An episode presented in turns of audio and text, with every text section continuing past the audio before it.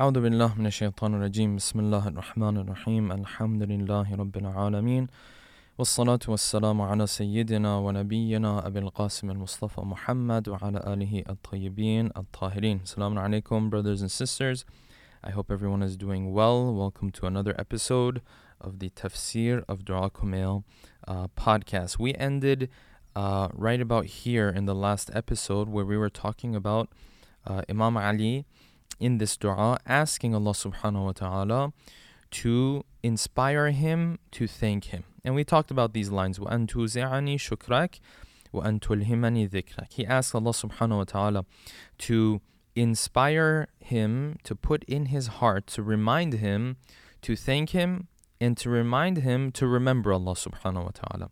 And we explained about these two phrases that they really show how weak the human being is and how vulnerable the human being is and how ungrateful and how much of a shortcoming we have when it comes to Allah subhanahu wa ta'ala, that when Allah subhanahu wa ta'ala blesses us, we then ask him to remind us to thank him. We then ask him to remind us to remember him. وَأَن تُلْهِمَنِي ذِكْرَكَ. Nonetheless, this is the uh, request that Ali ibn Abi Talib has mentioned in this part of the dua. Moving on, Uh, the next line is this: Allahumma inni as'aluka su'ala khadi'in mutadhallilin khashi'.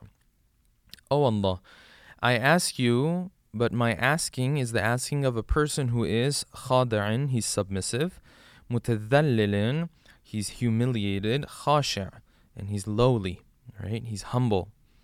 And tusamihani wa tarhamani, that you have forbearance on me, you show forgiveness towards me. وَأَن تَرْحَمَنِي or وَتَرْحَمَنِي, and that you show mercy towards me. So in these lines, and this is not just this part of Du'a Kumayl, you'll find it in other parts of the Dua as well, you'll find that the Imam a lot of times, he will make it very clear that instead of just asking for things, he will show this the vulnerability that he has. He will show how vulnerable his situation is. And we've mentioned this before as well, that this is one of the adab of dua. This is one of the manners of dua.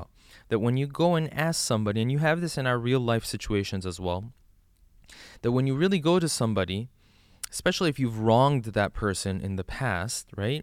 It's really important how you approach this person this time.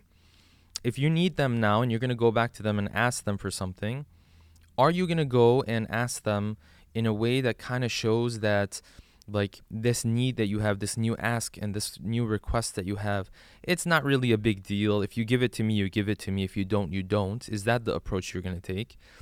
Or are you going to actually make it clear and be completely frank and honest about it? That, listen, I'm I'm really in a bad situation and I really need what you have. And this is literally what the Imam says in, in a couple of lines. We'll get to that later on uh, in the podcast. But so he's making it clear that he's very, very vulnerable. And in our ahadith, this has been, and in the verses of the Quran as well, this has been pointed out, that when someone comes and asks Allah subhanahu wa ta'ala, depending on how vulnerable they show themselves, in other words, depending on how much they admit their vulnerability, to that extent, there is a likelihood of Allah subhanahu wa ta'ala actually responding to their request and responding to Uh, their hajat and whatever it is that they are asking for, right? As I mentioned, in real life, we have these situations sometimes. A person might approach you, they might have a need or a request, and there's going to be a big difference in your mind between a person who comes to you and says, listen, I know I've done a bunch of wrong things in the past, but listen, I'm really, I really, really need your help right now, right? There's a much better chance you're going to be able to, uh, you know, uh, basically uh, answer the request of that person over the person who walks in, who's wronged you before, because that's what we've done to God, um, and is now walking in and saying, eh, you know, like, by the way, I don't really need your help too much, but, you know, if you give this to me, it'd be good, right? That person, you're probably going to sit back and say, hey, like, he's still acting very bold. He's still acting very audacious. So, you know, so, so, so he still has the audacity to speak to me in this way, as if he still doesn't need me. So I'm not going to answer his call and request right now. I'm going to delay it until he's really in need. And now we do that for certain reasons. We do that to establish our own authority and power in our territory. With Allah subhanahu wa ta'ala, He does that, but He does that for other reasons and, of course, more noble reasons than the reasons that we have in mind. Nonetheless, you you find in this part of Du'a Kumayl and in other parts that he doesn't just ask, When he asks, he also makes it clear that I'm really stuck. I really need your help. And as we continue with the lines, he will explain why he feels this way. Why is it that, first of all, he has a big problem on his hands, right? He feels like he has this huge need, this huge request. And at the same time, he feels like God is the only one who can take care of this request. God is the only one who can solve this problem of his that he has. We're about to get that, get to that in, in, in a couple of lines. But let's continue with the dua. So he said, Allahumma inni as'aluka su'ala khadi'an mutadallilin khashi'an. I ask you, but I ask you as a person who has these three characteristics, right? He's he's humble, he's humiliated, he's really, really lowly, like he's asking you in a very vulnerable position. And tusamihani wa tarhamani, that you have that mercy upon me and you have that forbearance for me, right? Wa taj'alani bi qismika radiyan qani'a. Oh Allah, I also ask you that you make me content with your qism.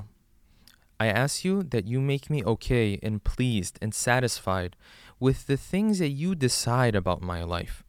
And boy, is that difficult to do. It's very difficult attributes, really. That's why in our hadith, it's mentioned that one of the highest levels of iman to Allah subhanahu wa ta'ala is the maqam known as maqam al-rida, right? Known as a level where a person reaches in their life. And they feel calm and satisfied with the things that Allah subhanahu wa ta'ala decides for them. It's not an easy thing. I mean, someone like me, I'll ask God for it. But um, of course, it's going to take a while to be able to internalize it, right? And to implement it into your life. Nonetheless, he says, Ya Allah, make me amongst those that is satisfied with the things that, you know, he, you decide, right? And this has so many implications in our life. Um, so many different aspects of our life, Allah subhanahu wa ta'ala makes things happen. And it's difficult for us, partially because it's difficult for us to understand why He has done those things, which is part of the test. But it's difficult for us to be okay with it, right? It's not easy to be okay with the things that Allah subhanahu wa ta'ala decides about someone's life. And this is why in our hadith, there's so much emphasis on this concept. That listen, you don't know what's going on behind the scenes. When God makes a decision about your life, you have to learn to be okay with it and you have to learn to be satisfied with it, right? So I want to share this hadith from the Prophet sallallahu alaihi. He says that the sustenance of a person, that's one of the places where we are definitely, definitely tested, right? That's why the verse of the Quran, a famous verse in the uh, in the uh, you know in Surah Al-Baqarah, that talks about the tests that God um, sends our way.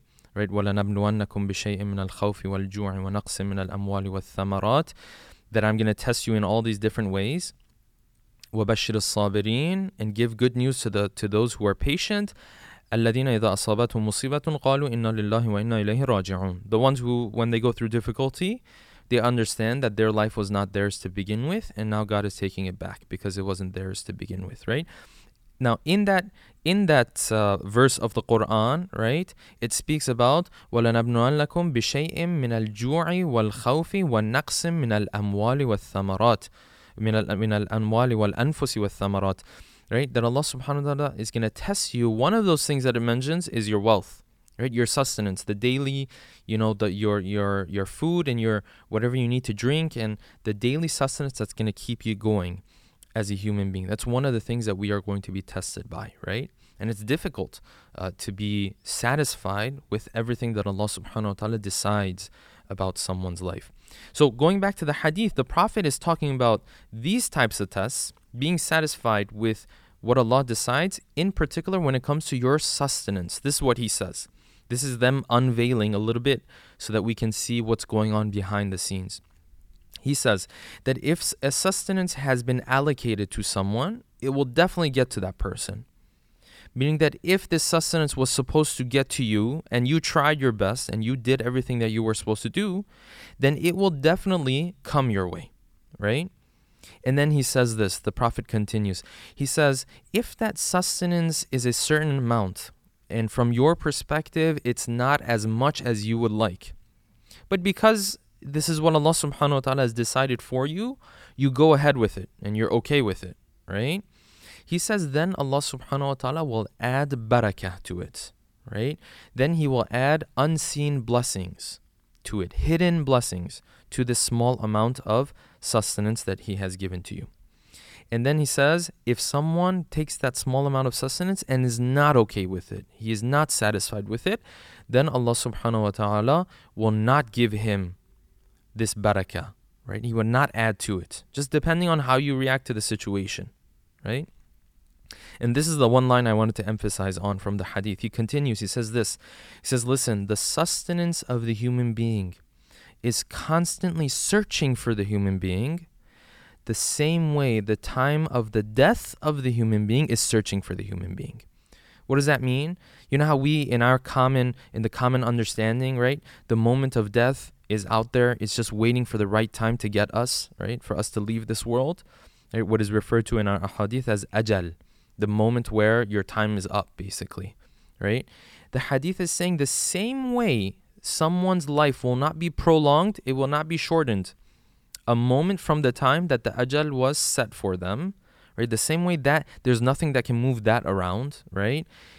The same thing applies to the sustenance of the human being, meaning that if you were supposed to get that extra amount of wealth, money, whatever the case is, we're talking about sustenance, it's very broad, but for now we're just talking about material sustenance, which would be this wealth or money that comes our way.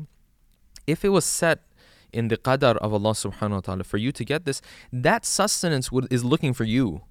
What does that mean? That means that it's not like you have to go out there and you have to kill yourself, right? You have to try your best, of course, but if it's going to happen based on your effort, then it will happen. And don't think that you have to make things happen in the sense of results. No, you have to make things happen in the sense of the effort that you have to put in. But then your sustenance is out there looking for you, right? Like it's it's waiting to find you. That's the purpose of that sustenance. It's it's looking for you, right?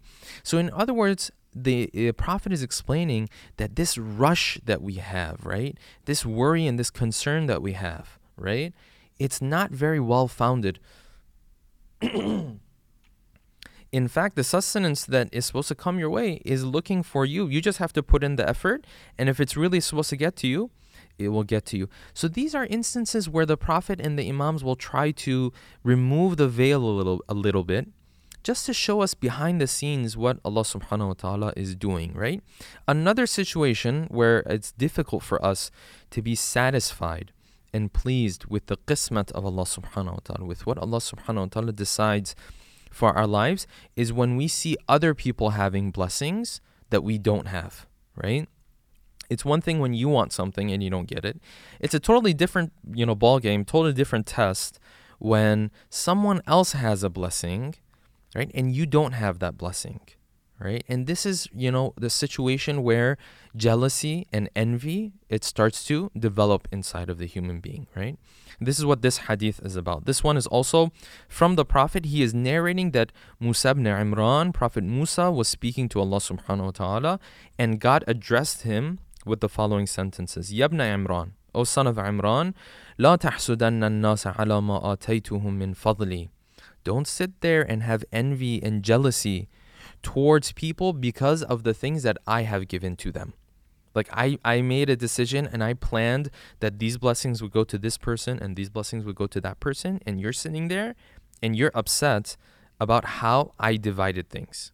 And then he continues, وَلَا تَمُدَّنَّ عَيْنَيْكَ إِلَى ذَلِكَ. And don't sit there and stare when you see their blessings. You know, this is the type of staring that It's the type of staring that comes with uh, regret. It's the type of staring that comes from this sense of, oh, I wish I had that in my life, right? Like my life isn't good enough because I don't have that blessing that you have, right? This is what this part is saying.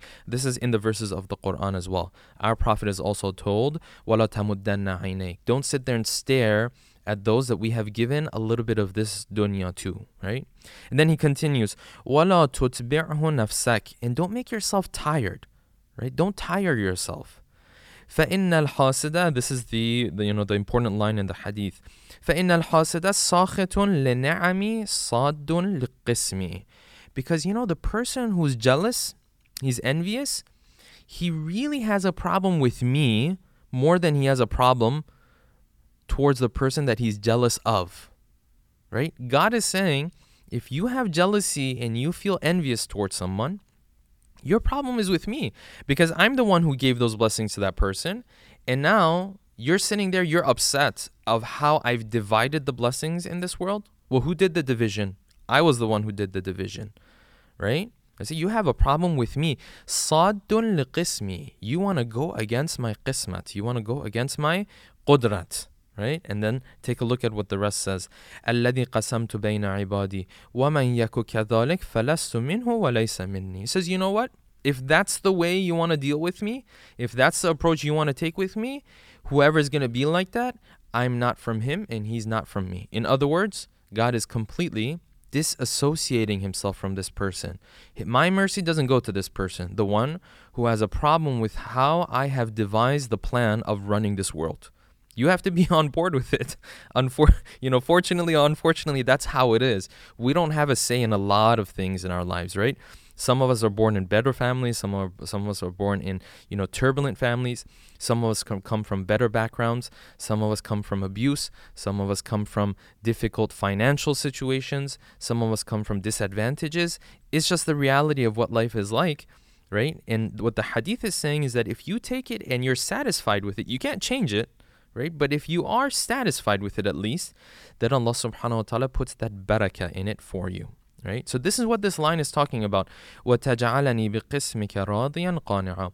Make me such that I am completely convinced slash satisfied with whatever it is that you are going to decide about my life, right? And this is why we call Al-Imam al-Rida, Imam al-Rida, right? Because he was the one who satisfied, you know, that each one of our imams, and giving these, you know, these names and these titles and these alqab, right? He was the one who was satisfied with what Allah subhanahu wa ta'ala decided about his life, right? And maybe this had to do with the idea that he was also gharib al-ghuraba, and he was the loneliest of the lonely, and because of his situation going all the way from Medina to Marv or Khurasan, and you know, the whole story of the life of the Imam that we know of. But this is nonetheless the reason why this laqab is given to the eighth Imam. وَفِي جَمِيعِ الْأَحْوَالِ مُتَوَاضِعًا. Make me such that I am humble in different situations. Again, meaning that when you decide something about me, I have the humility to sit there and say, you know what?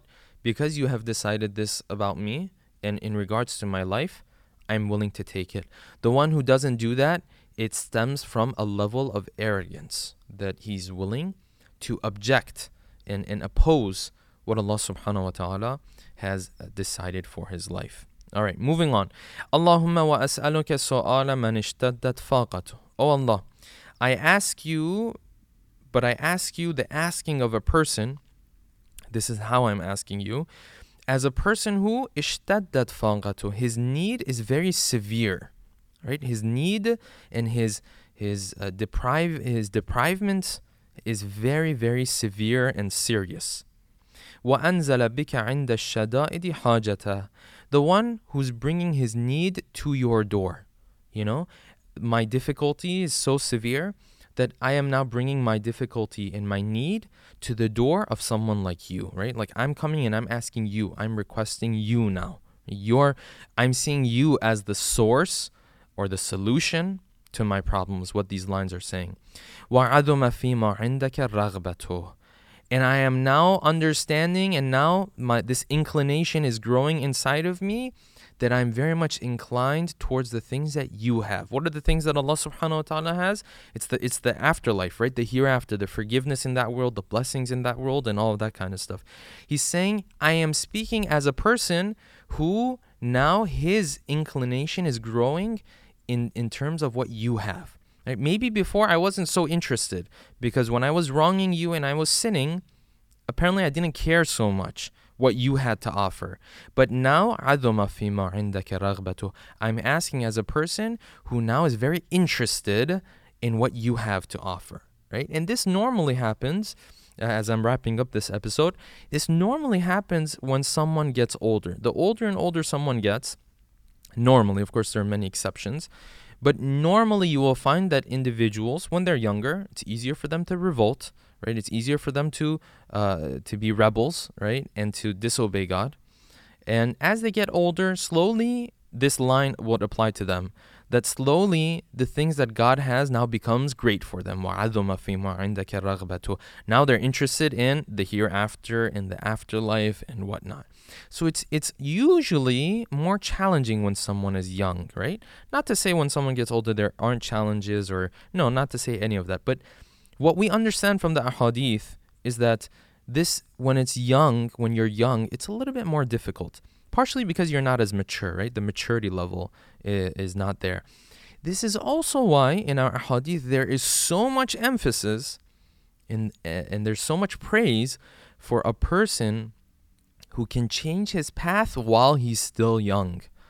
There are multiple ahadith about this.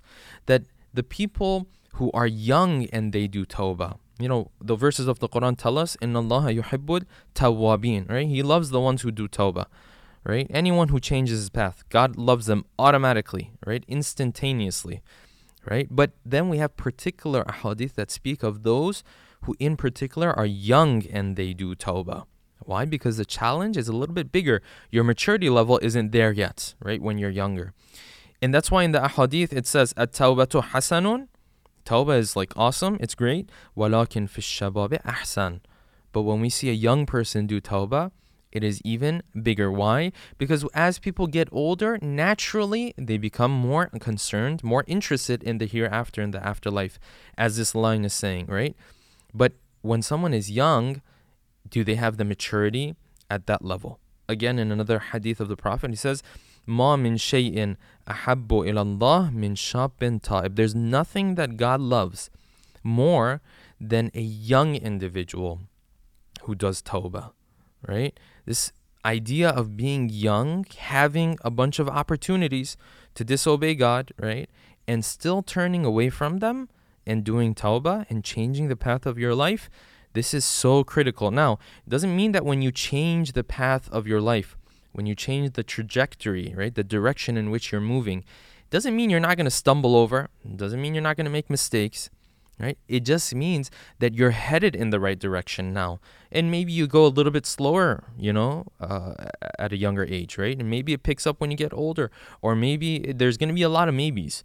But the important thing is, are you willing to change your direction and put it in the right direction at least, right? And at least you are you are changing this path that you've had so far to the right direction. And from there, you ask Allah subhanahu wa ta'ala for the help and the assistance that you need. And, uh, you know, you take it from there and I take it from there, right? But nonetheless, this line is saying that now, he is now realizing, because before he was wronging Allah subhanahu wa ta'ala, now he's realizing that what Allah subhanahu wa ta'ala has to offer is more important. He says, I'm more interested in the things that you have to offer. Now, why is it that he keeps saying, I see Allah subhanahu wa ta'ala as the solution to my problem? Why is he saying, وَأَنزَلَ بِكَ عِنْدَ الشَّدَائِدِ حَاجَتَهُ, I'm coming to you and I'm bringing my need to your door, right? Why is he saying that? Because the next lines explain that Allah subhanahu wa ta'ala has authority over everything.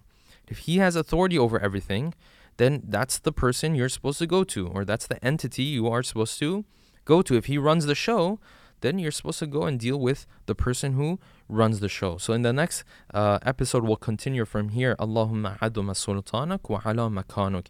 I'm coming to you because you are the one who has the most authority. We'll continue with that, inshallah, in the next episode.